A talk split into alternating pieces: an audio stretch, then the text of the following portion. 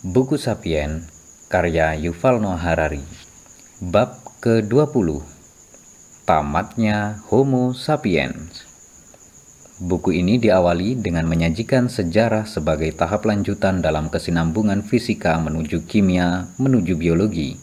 Sapien juga tunduk kepada gaya-gaya fisika, reaksi-reaksi kimiawi, dan proses-proses seleksi alam yang sama dengan yang mengatur semua makhluk hidup. Seleksi alam mungkin telah menyediakan lapangan permainan yang jauh lebih besar kepada Homo sapiens dibandingkan organisme lain. Namun lapangan itu masih tetap memiliki batas. Implikasinya, tak peduli apa pun upaya dan prestasinya, sapiens tidak mampu membebaskan diri dari batas-batas yang ditentukan oleh biologi. Namun pada fajar abad ke-21, itu tidak lagi berlaku. Homo sapiens sedang melewati batas-batas itu Kini sapiens mulai mematahkan hukum-hukum seleksi alam, menggantikannya dengan hukum-hukum desain cerdas. Selama nyaris 4 miliar tahun, setiap organisme di planet ini berevolusi karena seleksi alam. Tidak ada satupun yang dirancang oleh pencipta yang cerdas. Jerapah misalnya, memperoleh leher panjang berkat persaingan antara jerapah-jerapah purba, bukan gara-gara kehendak sosok supra cerdas leluhur jerapah dengan leher yang lebih panjang bisa mendapat lebih banyak makanan, sehingga menghasilkan lebih banyak keturunan daripada yang berleher lebih pendek. Tak seorang pun dan tak jelas tak satu pun jerapah mengatakan leher panjang akan memungkinkan jerapah mengunyah dedaunan dari puncak pohon. Ayo kita perpanjang, Keindahan teori Darwin adalah teori tersebut tidak perlu mengasumsikan perancang yang cerdas untuk menjelaskan bagaimana jerapah akhirnya berleher panjang. Selama miliaran tahun, desain cerdas bahkan bukan pilihan karena tidak ada kecerdasan yang dapat mendesain ini itu. Mikroorganisme yang sampai belum lama ini merupakan satu-satunya makhluk hidup yang ada, mampu melakukan berbagai tindakan menakjubkan Mikroorganisme yang tergolong ke dalam satu spesies dapat menggabungkan sendi genetik dari spesies lain yang sepenuhnya berbeda ke dalam selnya, sehingga memperoleh kemampuan-kemampuan baru, misalnya ketahanan terhadap antibiotika. Namun, sejauh yang kita tahu, mikroorganisme tidak punya kesadaran, tidak punya tujuan dalam hidup, dan tidak punya kemampuan untuk merancang masa depan. Di satu tahap, organisme-organisme seperti jerapah, Lumba-lumba, simpanse, dan Neanderthal mengembangkan kesadaran dan kemampuan merancang masa depan. Namun kalaupun seorang Neanderthal menghayalkan tentang ayam-ayam yang sedemikian gendut dan lamban sehingga bisa dia tangkap begitu saja setiap kali dia lapar, dia tidak akan dia tidak punya cara mengubah fantasi itu menjadi kenyataan. Dia harus memburu burung-burung yang telah diseleksi oleh alam. Retakan pertama di rezim lama muncul sekitar 10.000 tahun silam setelah revolusi pertanian. Sapiens yang mengimpikan ayam gendut dan lamban menemukan bahwa bila mereka mengawinkan ayam betina tergendut dengan ayam jantan terlamban, sebagian keturunan ayam-ayam itu akan gendut sekaligus lamban. Bila anak-anak ayam itu kembali dikawinkan, Anda dapat menghasilkan garis keturunan ayam gendut dan lamban. Ini adalah ras ayam yang tak dikenal di alam, dihasilkan oleh desain cerdas namun bukan dari tangan Tuhan, melainkan tangan manusia. Tetap saja, dibandingkan ilahi yang maha kuasa, Homo sapiens memiliki keahlian desain yang terbatas. Sapiens dapat menggunakan pembiakan selektif untuk melangkahi dan mempercepat proses-proses seleksi alam yang normalnya mempengaruhi ayam namun mereka tidak bisa memberikan ciri-ciri yang sepenuhnya baru dan tadinya tidak ada dalam kumpulan gen ayam liar. Di satu sisi, hubungan antara Homo sapiens dan ayam de mirip dengan banyak hubungan simbiosis lain yang telah muncul sedemikian sering secara spontan di alam. Sapien memberikan tekanan selektif janggal kepada ayam yang menyebabkan ayam-ayam yang gemuk dan lamban memperbanyak diri. Seperti juga lebah yang menyerbuki menyeleksi bunga menyebabkan bunga-bunga yang berwarna cerah memperbanyak diri. Kini, rezim seleksi alam yang berusia 4 miliar tahun sedang menghadapi tantangan yang sepenuhnya berbeda. Di laboratorium-laboratorium seluruh dunia, para ilmuwan merekayasa makhluk hidup. Mereka melanggar hukum-hukum seleksi alam tanpa kena sanksi. Tak terbatasi bahkan oleh ciri-ciri asli organisme. tahun 2000, seniman biologi Brazil Eduardo Kach memutuskan untuk menciptakan karya seni baru, kelinci berpendar hijau. Katz menghubungi satu laboratorium Prancis dan menawarkan menanggung biaya untuk merekayasa kelinci yang berpendar sesuai spesifikasi dirinya. Para ilmuwan Prancis mengambil satu embrio kelinci putih yang biasa-biasa saja menanamkan gen yang diambil dari ubur-ubur berpendar hijau ke dalam DNA si kelinci. Dan voila, kelinci berpendar hijau untuk Le Monsieur. Katz menamai kelinci itu Alba. Mustahil menjelaskan keberadaan Alba melalui hukum-hukum seleksi alam. Alba adalah produk desain cerdas. Dia juga pembawa pertanda bagi hal-hal yang akan terjadi berikutnya bila potensi yang dilambangkan oleh Alba terwujud secara penuh, dan apabila umat manusia tidak keburu memusnahkan diri sendiri, revolusi sains mungkin terbukti jauh lebih besar daripada sekedar revolusi dalam sejarah. Mungkin revolusi tersebut merupakan revolusi biologis paling penting semenjak kemunculan kehidupan di bumi. Setelah 4 miliar tahun seleksi alam, Alba berdiri pada fajar era kosmik baru di mana kehidupan akan diatur oleh desain cerdas bila itu terjadi. Maka seluruh riwayat manusia sampai titik itu mungkin ketika ditengok ke belakang bisa ditafsirkan ulang sebagai proses percobaan dan pelatihan yang merevolusi permainan kehidupan. Proses semacam itu seharusnya dipahami dari sudut pandang alam semesta berjangka waktu miliaran tahun, bukan dari sudut pandang manusia yang berjangka waktu ribuan tahun saja.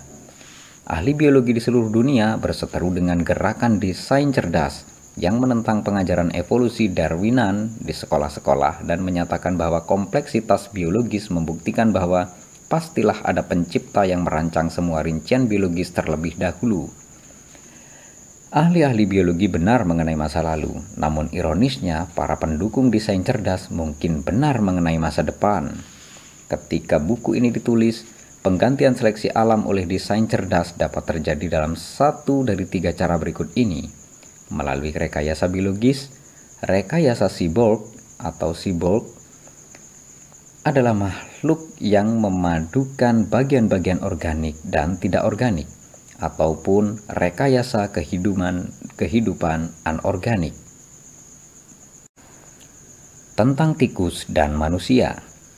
Rekayasa biologis adalah campur tangan manusia yang disengaja di tingkat biologis, misalnya menanam gen, yang ditujukan untuk memodifikasi bentuk, kemampuan, kebutuhan, ataupun hasrat organisme guna mewujudkan sejumlah gagasan budaya yang telah terbentuk sebelumnya, misalnya dorongan artistik Eduardo Kach.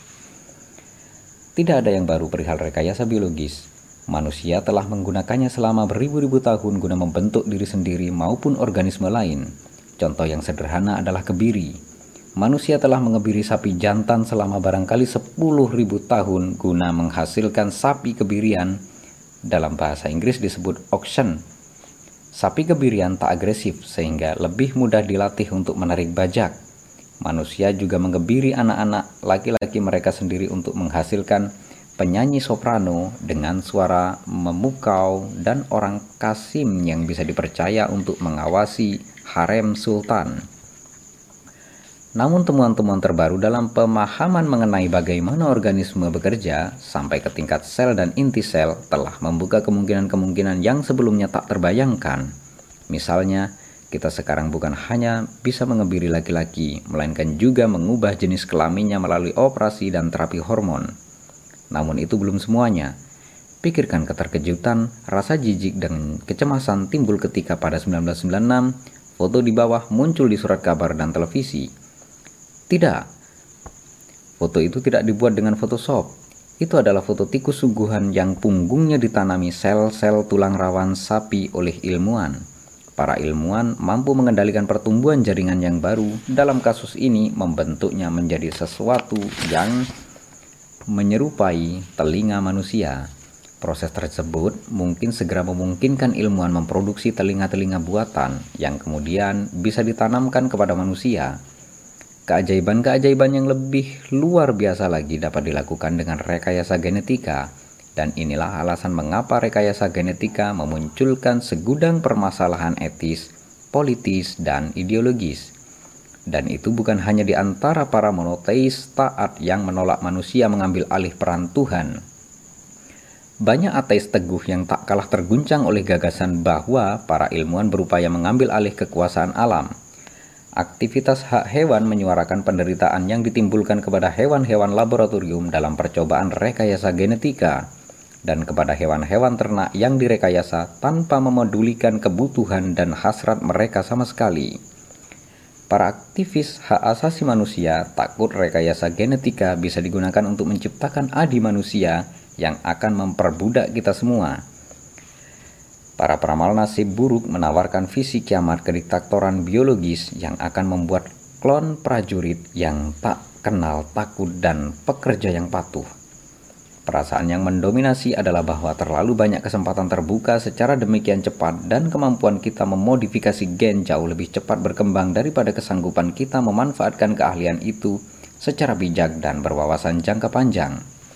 Alhasil, kini kita baru menggunakan sebagian kecil potensi rekayasa genetika. Sebagian besar organisme yang direkayasa saat ini adalah yang memiliki lobby politik terlemah. Tumbuhan, fungsi, bakteri, dan serangga, misalnya galur-galur E.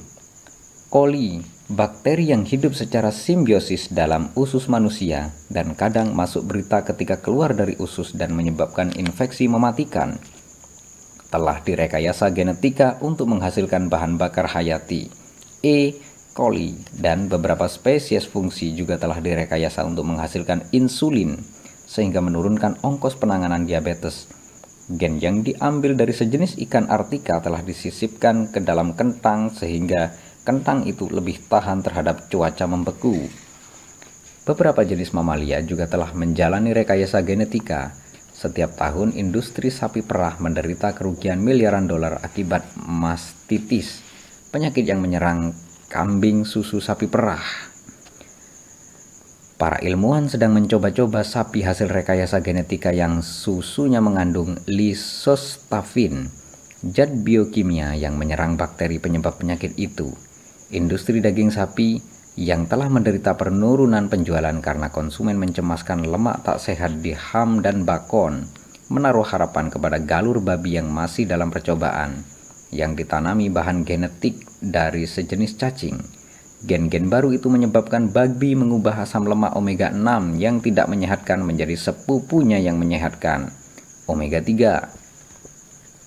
Generasi selanjutnya, rekayasa genetika akan membuat babi dengan lemak menyehatkan terlihat seperti mainan anak-anak. Para ahli genetika telah berhasil bukan hanya memperpanjang harapan hidup rata-rata cacing menjadi enam kali lipat, melainkan juga merekayasa tikus jenius dengan memori dan kemampuan belajar yang jauh meningkat. Tikus ladang adalah hewan pengerat kecil bunta yang menyerupai tikus lab dan sebagian besar varietas tikus ladang kawin dengan banyak pasangan. Namun ada satu spesies tikus ladang yang pejantan dan betinanya membentuk hubungan monogami yang bertahan lama. Para ahli genetika mengaku telah mengisolasi gen-gen yang bertanggung jawab atas monogami tikus ladang. Bila penambahan satu gen dapat mengubah donjuan tikus ladang menjadi suami yang setia dan penyayang, apakah kita masih jauh dari rekayasa genetika bukan hanya kemampuan individu tikus dan manusia, melainkan juga struktur sosial mereka. Kembalinya para Neanderthal. Tapi ahli genetika tidak hanya ingin mengubah garis keturunan yang masih ada, mereka ingin membangkitkan juga makhluk yang sudah punah dan tidak hanya dinosaurus seperti di Jurassic Park. Satu tim yang terdiri atas ilmuwan-ilmuwan Rusia, Jepang, dan Korea belum lama ini telah memetakan genom mamut purba yang ditemukan membeku di es Siberia. Mereka kini berencana mengambil sel telur gajah masa kini yang telah dibuahi, menggantikan DNA gajah dengan DNA mamut hasil rekonstruksi, dan menanamkan telur itu di dalam rahim gajah. Setelah sekitar 22 bulan, mereka mengharapkan mamut akan lahir kembali sesudah 5000 tahun. Namun mengapa berhenti di mamut? Profesor Josh Charles dari Harvard University belum lama ini menyarankan bahwa dengan diselesaikannya Neanderthal Genome Project, kini kita bisa menanam DNA Neanderthal hasil rekonstruksi ke dalam sel telur sapiens, sehingga menghasilkan anak Neanderthal pertama dalam 30.000 tahun. Charles mengaku bahwa dia bisa melakukan pekerjaan itu untuk 30 juta dolar saja. Beberapa perempuan telah mengajukan diri untuk menjadi ibu pengganti. Untuk apa kita memerlukan Neanderthal?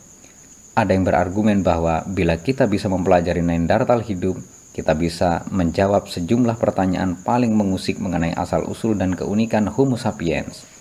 Dengan membandingkan otak Neanderthal dengan otak Homo sapiens dan memetakan perbedaan struktur yang ada, barangkali kita bisa mengidentifikasi perubahan biologis apa yang menghasilkan kesadaran seperti yang kita alami. Ada alasan etis juga, sejumlah orang berargumen bahwa bila Homo sapiens adalah yang bertanggung jawab atas kepunahan Neanderthal, maka sapiens punya kewajiban moral untuk membangkitkan kembali Neanderthal. Dan mungkin ada manfaatnya bila Neanderthal hadir di sekitar kita. Banyak industrialis yang akan gembira membayar satu Neanderthal untuk melakukan kerja kera, kerja kasar yang harus dilakukan oleh dua sapiens. Namun mengapa juga berhenti di Neanderthal? Mengapa tidak mundur lagi ke diagram rancangan Tuhan dan merancang sapiens yang lebih baik? Kemampuan, Kebutuhan dan hasrat Homo sapiens memiliki dasar genetik dan genom sapiens tidak lebih kompleks daripada tikus. Genom tikus mengandung sekitar 2,5 miliar nukleobasa. Genom sapiens sekitar 2,9 miliar basa. Berarti genom manusia hanya lebih besar sekitar 14% daripada genom tikus. Dalam jangka waktu menengah, barangkali dalam beberapa puluh tahun, rekayasa genetika dan bentuk-bentuk rekayasa biologis lainnya mungkin memampukan kita membuat perubahan-perubahan besar terhadap bukan hanya fisiologi, sistem kekebalan, dan harapan hidup kita, melainkan juga kapasitas intelektual dan emosional kita. Bila rekayasa genetika dapat menciptakan tikus jenius, mengapa tidak bisa menciptakan manusia jenius? Bila kita bisa menciptakan tikus yang bermonogami, mengapa dalam diri manusia tidak bisa ditanamkan kesetiaan kepada pasangan? Revolusi kognitif yang mengubah Homo sapiens dari kera tak penting menjadi penguasa dunia, tidak membutuhkan perubahan mencolok apa pun dalam segi fisiologi atau bahkan dalam ukuran dan bentuk eksternal otak sapiens.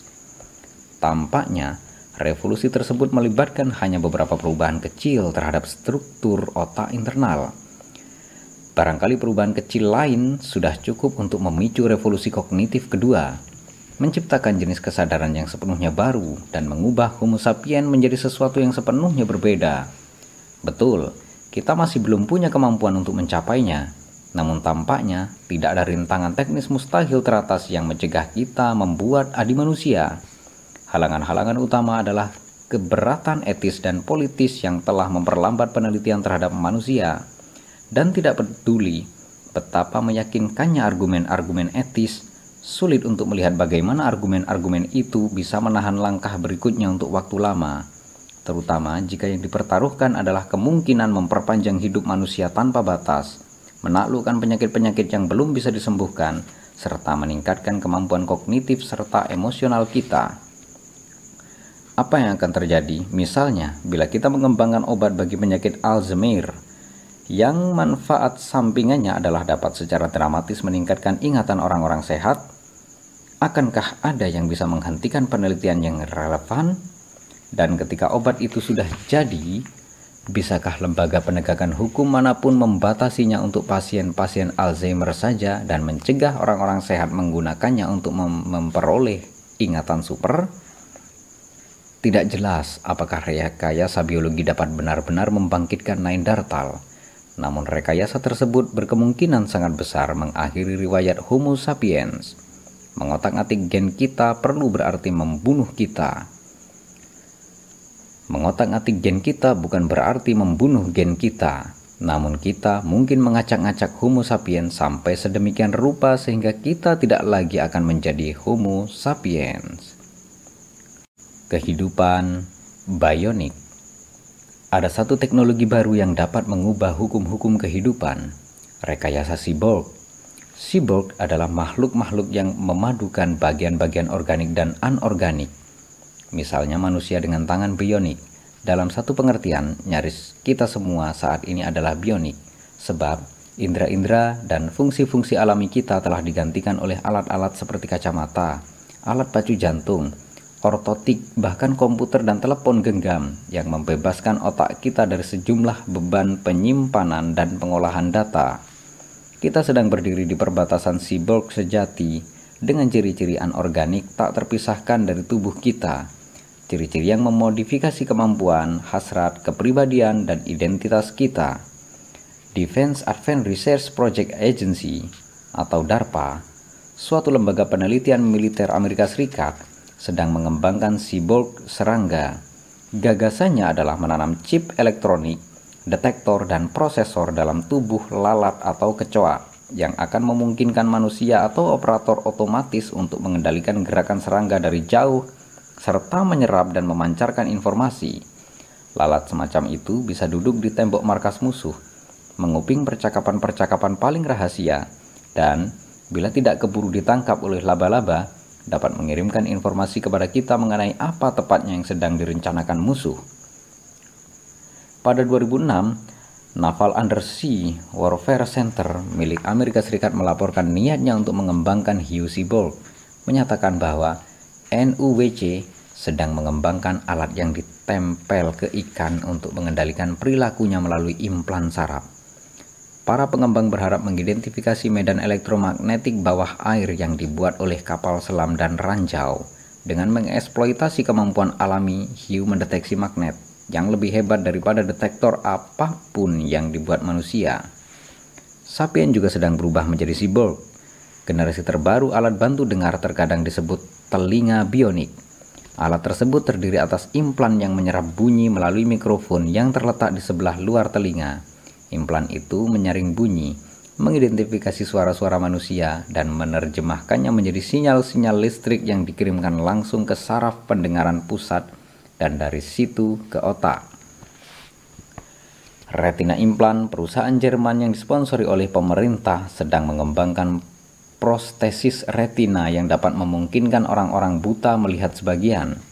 Prostesis itu melibatkan penanaman mikrochip kecil di dalam mata pasien Lempeng penangkap cahaya menyerap cahaya yang jatuh ke mata dan mengubahnya menjadi energi listrik yang merangsang sel-sel saraf yang utuh di retina.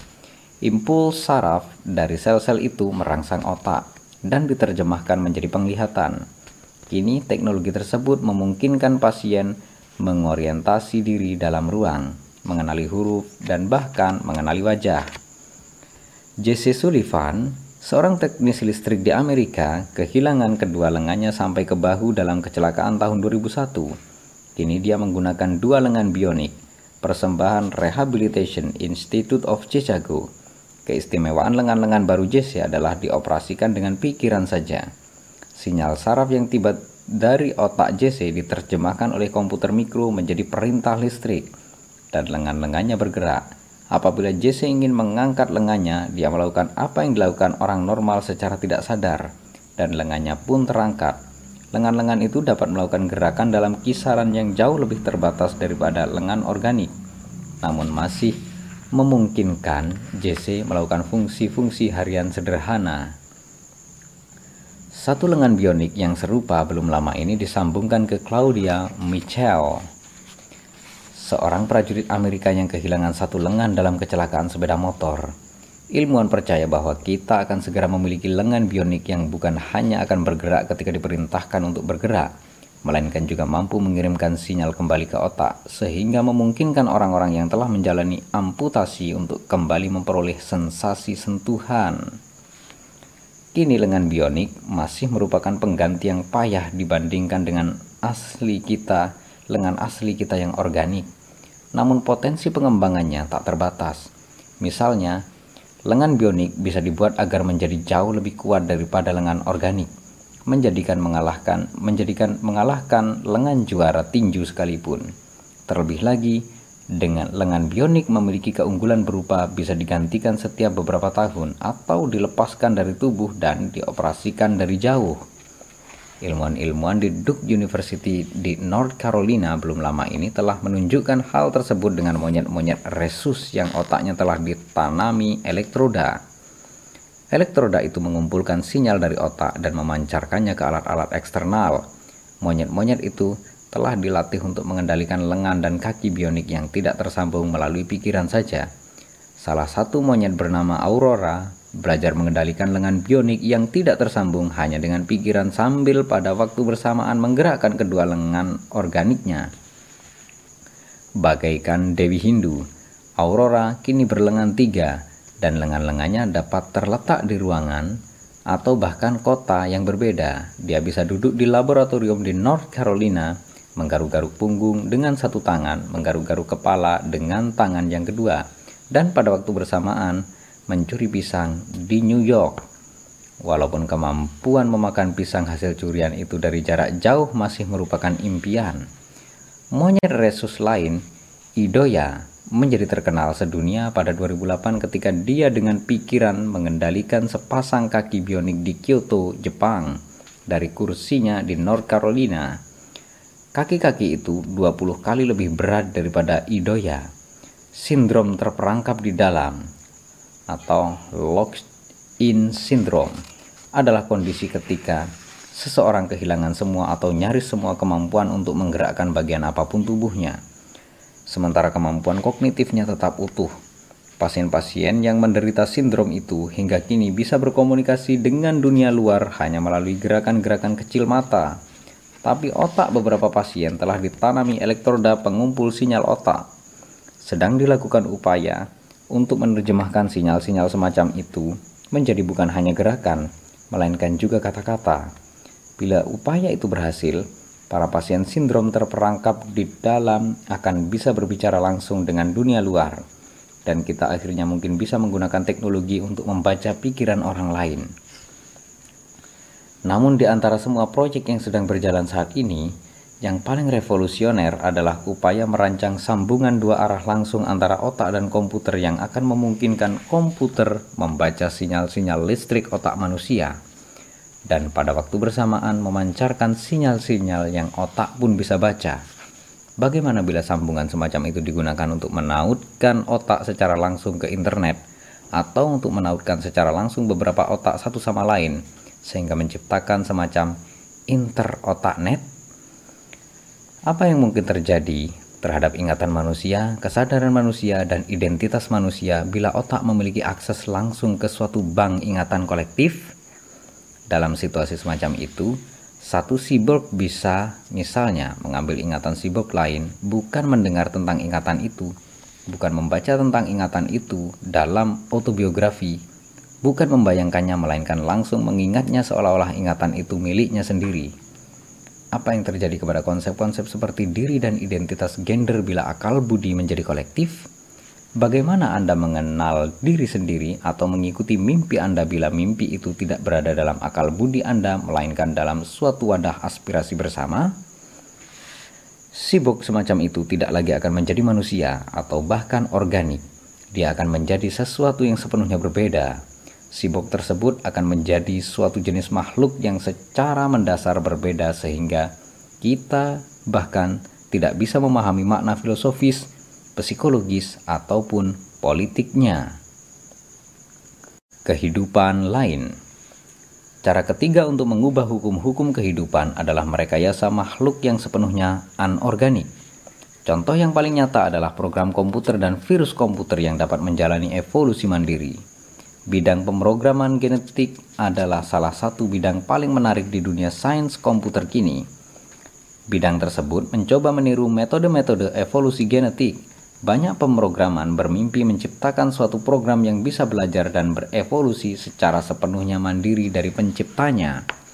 Dalam kasus demikian, sang pemrogram akan menjadi premium mobile, penggerak pertama, namun ciptaannya akan bebas berevolusi ke arah mana pun yang tidak bisa diduga pembuatnya sendiri ataupun manusia lain.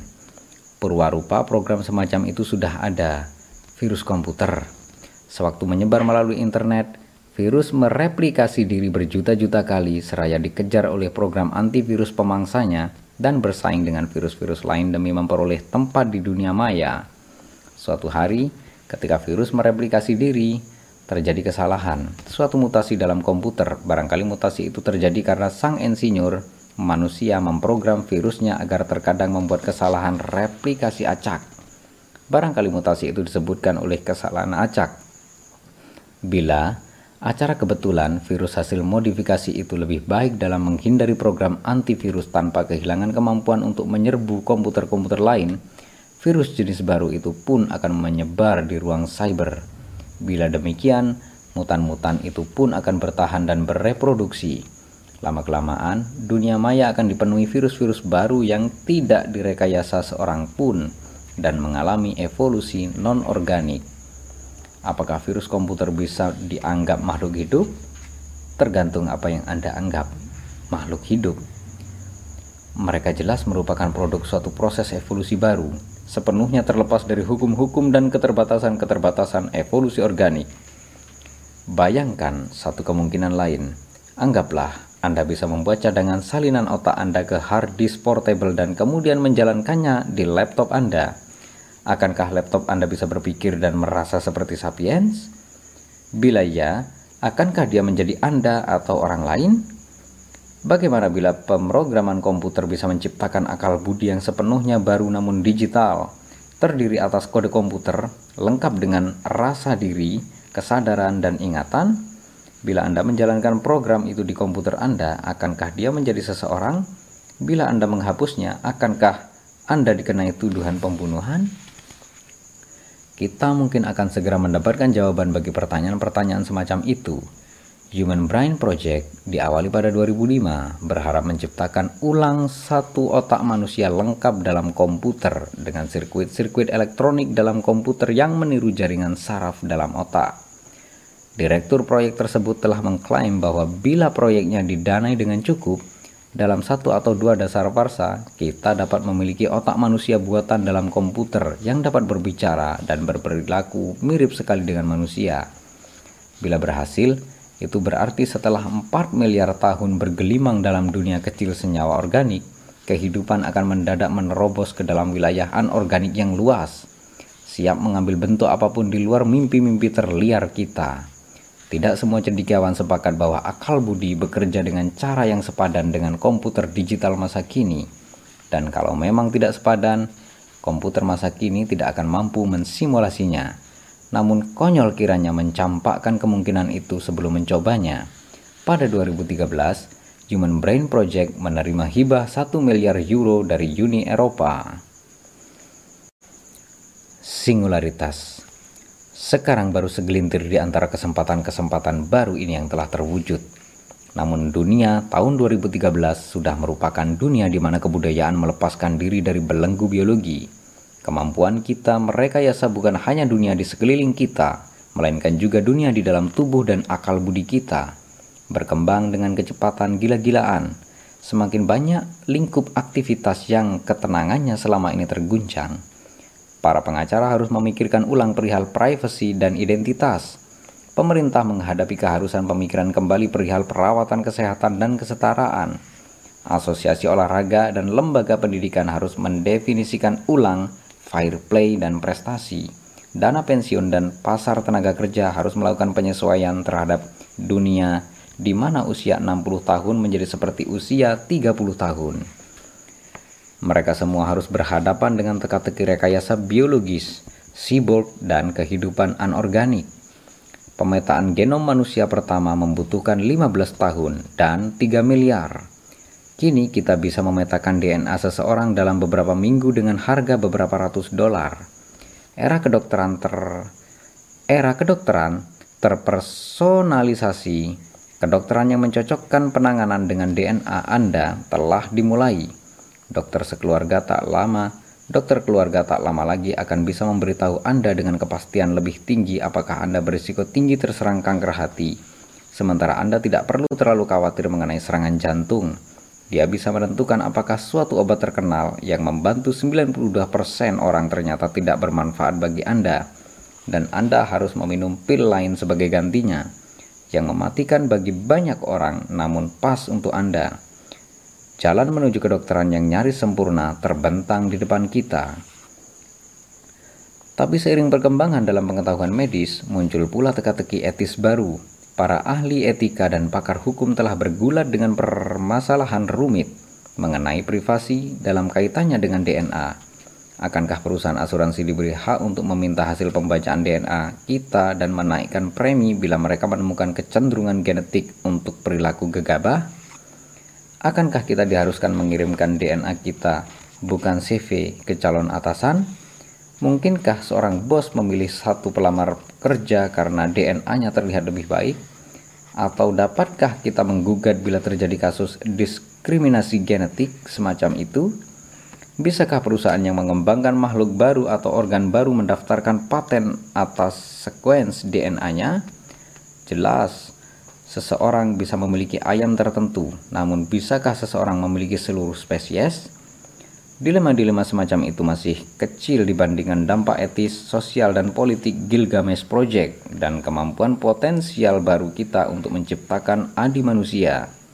Deklarasi Universal Hak-Hak Asasi Manusia program kesehatan pemerintah di seluruh dunia, program asuransi kesehatan nasional, dan konstitusi nasional di seluruh dunia mengakui bahwa masyarakat yang manusiawi harus memberikan penanganan medis yang adil kepada semua anggotanya dan menjaga mereka kesehatan yang tak terhitung baik.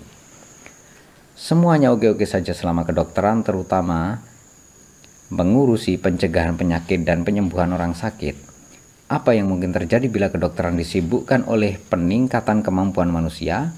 Akankah semua manusia berhak memperoleh kemampuan yang ditingkatkan seperti itu? Ataukah ada elit adi manusia baru? Dunia modern akhirnya membanggakan diri karena telah menyadari untuk pertama kalinya dalam sejarah kesetaraan mendasar semua manusia, namun mungkin dunia kita ini juga akan menciptakan masyarakat yang paling tidak setara. Sepanjang sejarah, Kelas atas selalu mengaku lebih cerdas, lebih kuat, dan secara umum lebih baik daripada kelas bawah. Mereka biasanya hanya menipu diri sendiri. Bayi yang terlahir di keluarga tani miskin berkemungkinan sama cerdasnya dengan putra mahkota. Dengan bantuan kemampuan baru kedokteran, lagak belagu kelas atas itu mungkin akan segera menjadi realitas objektif. Itu bukan fiksi sains, Kebanyakan jalan cerita fiksi sains menggambarkan dunia di mana sapiens yang identik dengan kita menikmati teknologi canggih seperti kapal antariksa dengan kecepatan setara cahaya dan senjata laser. Dilema etis dan politik yang ada di pusat jalan cerita diambil dari dunia kita sendiri dan hanya mencipta ulang ketegangan emosional dan sosial kita dengan latar belakang futuristik.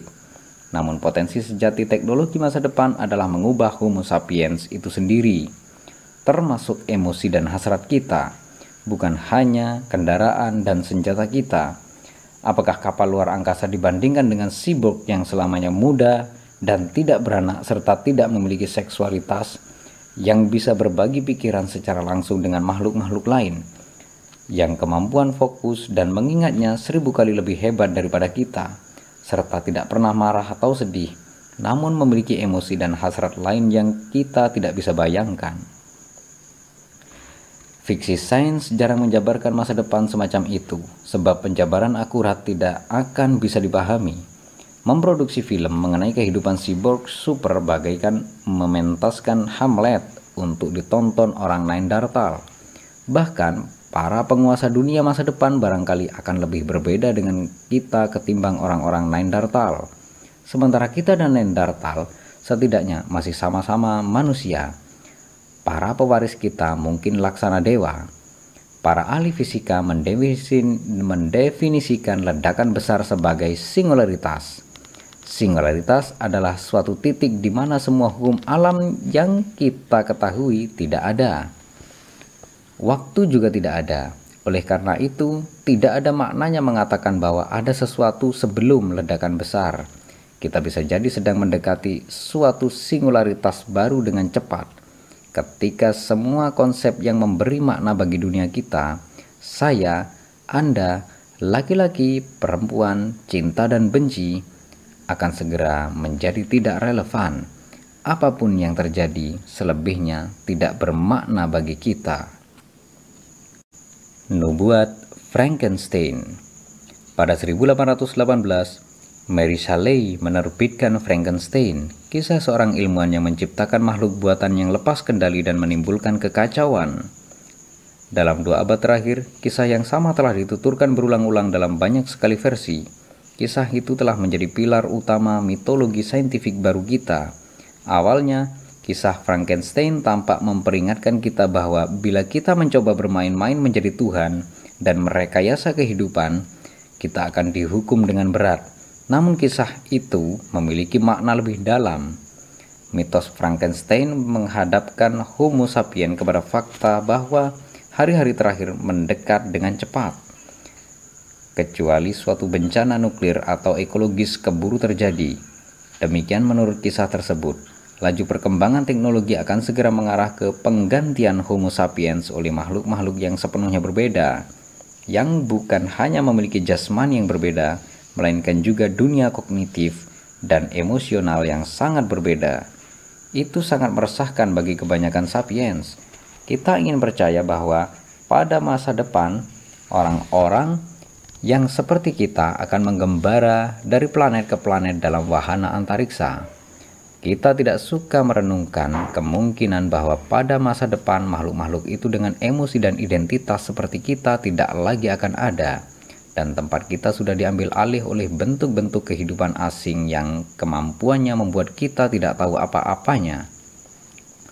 Entah bagaimana, kita merasa nyaman dengan gagasan bahwa Dr. Frankenstein menciptakan monster yang mengerikan yang harus kita hancurkan guna menyelamatkan diri kita sendiri. Kita senang menuturkan kisah itu sedemikian, sebab artinya kita adalah makhluk terbaik, bahwa tidak pernah ada dan tidak akan ada yang lebih baik daripada kita.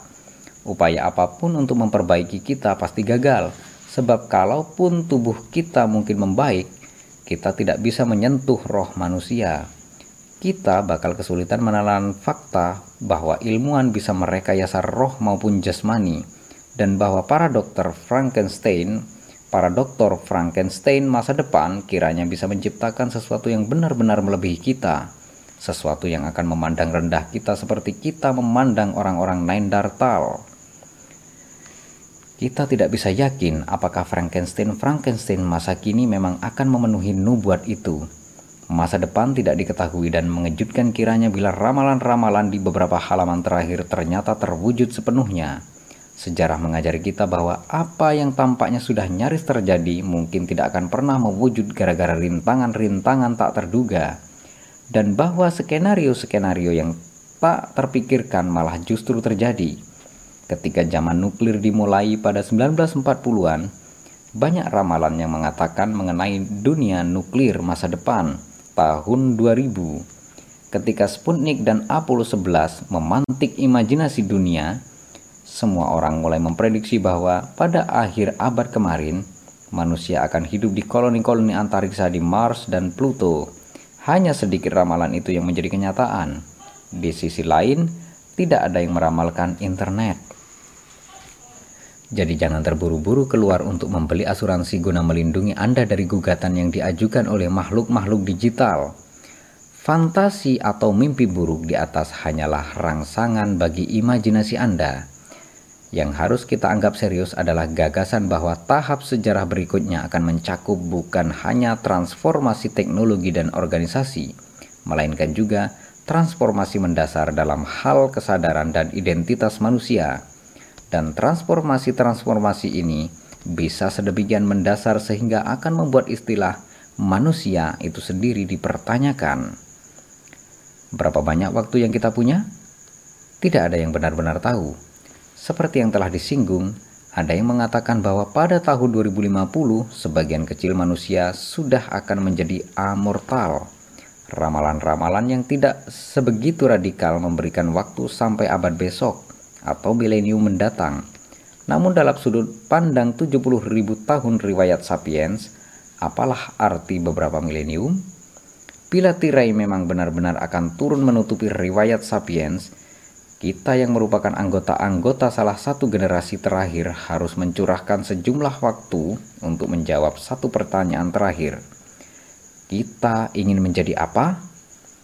Pertanyaan itu terkadang dikenal sebagai pertanyaan perbaikan manusia atau human enhancement, membuat perdebatan-perdebatan yang sekarang menyibukkan politikus, filsuf, cendikiawan, dan orang biasa tampak remeh. Bagaimanapun juga, perdebatan antar agama, ideologi, bangsa, dan kelas masa kini bakal hilang bersama-sama Homo sapiens.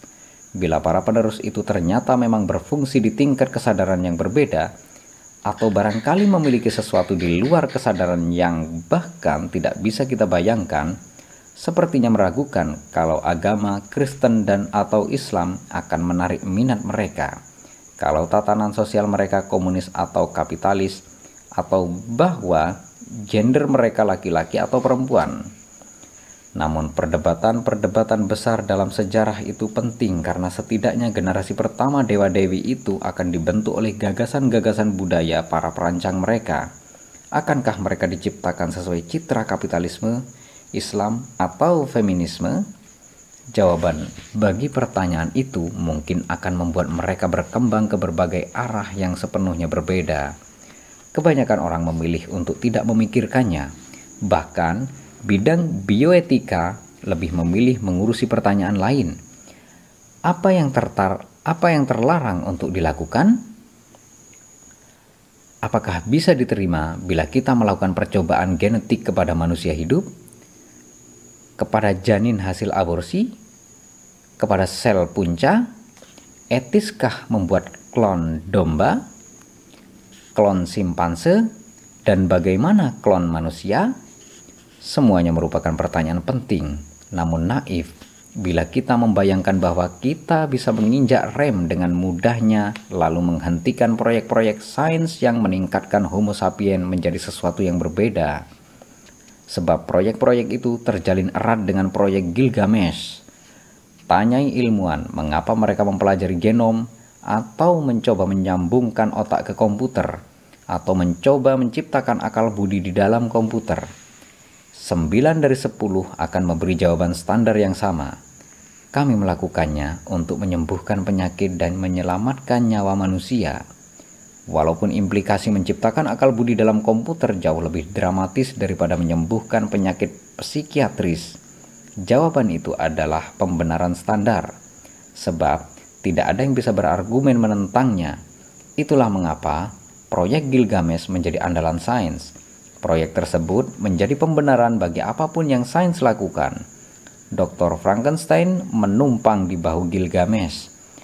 Oleh karena mustahil menghentikan Gilgamesh, mustahil juga menghentikan Dr. Frankenstein. Satu-satunya yang bisa kita lakukan adalah mempengaruhi arah yang diambil. Karena kita mungkin tidak lama lagi akan bisa merasakan hasrat-hasrat kita juga. Barangkali pertanyaan real yang kita hadapi bukanlah kita ingin menjadi apa, melainkan kita ingin menginginkan apa. Orang-orang yang tidak merasa ngeri mendengar pertanyaan itu barangkali belum memikirkannya dengan baik. Bab penutup Hewan yang menjadi Tuhan 70 ribu tahun silam Homo sapien hanyalah hewan tak penting yang sibuk sendiri di sudut Afrika. Dalam milenium-milenium berikutnya, Homo sapien mengubah dirinya sendiri menjadi penguasa seluruh planet dan teror ekosistem. Kini Homo sapien nyaris menjadi Tuhan, hampir menggapai bukan hanya kemudahan abadi, melainkan juga kemampuan ilahi untuk menciptakan dan menghancurkan. Sayangnya, Rezim sapien di bumi sejauh ini tidak menghasilkan banyak hal yang bisa kita banggakan. Kita telah menguasai lingkungan, meningkatkan produksi makanan, membangun kota, mendirikan imperium, dan menciptakan jejaring perniagaan yang merambah ke mana-mana. Namun apakah kita menurunkan tingkat penderitaan di dunia? Barangkali peningkatan besar-besaran dalam hal kekuasaan manusia tidak berarti meningkatkan kesejahteraan individu-individu sapiens dan biasanya menyebabkan penderitaan hebat kepada hewan-hewan lain. Dalam beberapa dasawarsa terakhir, kita telah setidaknya membuat sejumlah kemajuan nyata sejauh menyangkut kondisi manusia dengan berkurangnya kelaparan, wabah, dan perang. Namun situasi hewan-hewan lain memburuk dengan lebih cepat dibandingkan sebelumnya dan perbaikan dari segi umat manusia terlalu baru dan terlalu rapuh sehingga kita belum bisa merasa yakin tentangnya. Terlebih, terlebih lagi, terlepas dari hal-hal menakjubkan yang manusia sanggup lakukan, kita tetap yakin mengenai tujuan yang ingin kita capai dan tampaknya tetap tidak puas. Kita telah maju dari perahu menuju kapal layar, lalu kapal uap, lantas kapal ulang-alik antariksa. Namun, tidak ada yang tahu kita menuju ke mana. Kita semakin yakin, kita semakin digdaya daripada sebelumnya, namun hanya punya sedikit gagasan mengenai apa yang harus dilakukan dengan semua kekuasaan itu. Yang lebih parah, manusia tampaknya justru semakin tidak bertanggung jawab sebagai dewa-dewi yang mengangkat dirinya sendiri dan hanya bertemankan hukum fisika, kita tidak bertanggung jawab kepada siapa pun. Akibatnya, kita menimbulkan kerusakan bagi rekan-rekan hewan kita dan ekosistem sekeliling, mencari sekedar kenyamanan dan penghiburan bagi kita sendiri, namun tak pernah menemukan kepuasan. Apakah ada yang lebih berbahaya daripada dewa-dewi yang tidak puas? Tidak bertanggung jawab, dan tidak mengetahui apa yang diinginkan? Terima kasih sudah mendengarkan buku Sapien bab terakhir. Saya Guntur Sulaksono dari tim baca buku.